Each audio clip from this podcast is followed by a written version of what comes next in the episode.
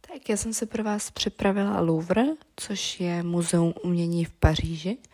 Můžeme zde najít až 36 tisíc exponátů, ale bohužel ne všechny jsou určeny pro veřejnost a některý jsou tak vzácní, že je nejspíš už ani nikdy neuvidíme. Louvre byl založen 10. srpna 1793 a je to nejnavštěvovanější muzeum na světě. Za rok zde většinou přichází až 10 milionů návštěvníků. Louvre je pojmenován po Palais de Louvre, což je bývalý královský palác a celkově vlastně původní účel této budovy bylo sídlo pro francouzské krále.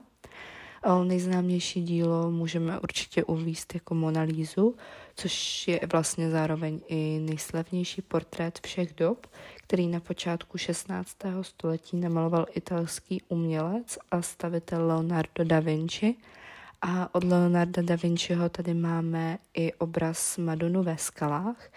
Co se týče soch, tak nejznámější je tu Venuše Mélská, kterou postavil Alexandr, Alexandros Antichorie, a nebo sedící písař, u kterého bohužel nevíme autora, protože se našel, ta socha se našla až 2500 před naším letopočtem.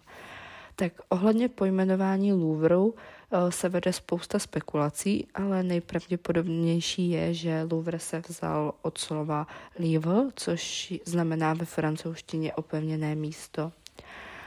Co se týče nějakých fun facts, tak Louvre je postaven z 673 skleněných kosočtverců a okolo těch kosočtverců jsou kovové tyče, které váží až 105 tun.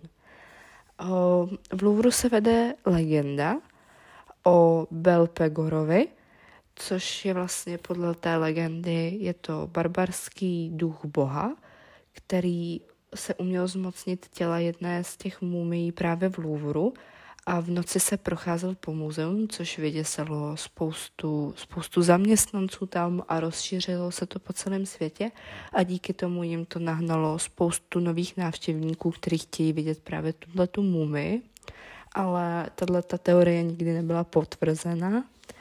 A teď jsou vlastně v Louvru ještě nové prohlídky díky Beyoncé, protože nahrála s Jay-Z úspěšný klip, který se právě natáčel z velké části v Louvru a díky tomu je v Louvru teďka pro americké fanoušky nová trasa, kde je 17 díl oslavující černé tělo, sílu a pochopení.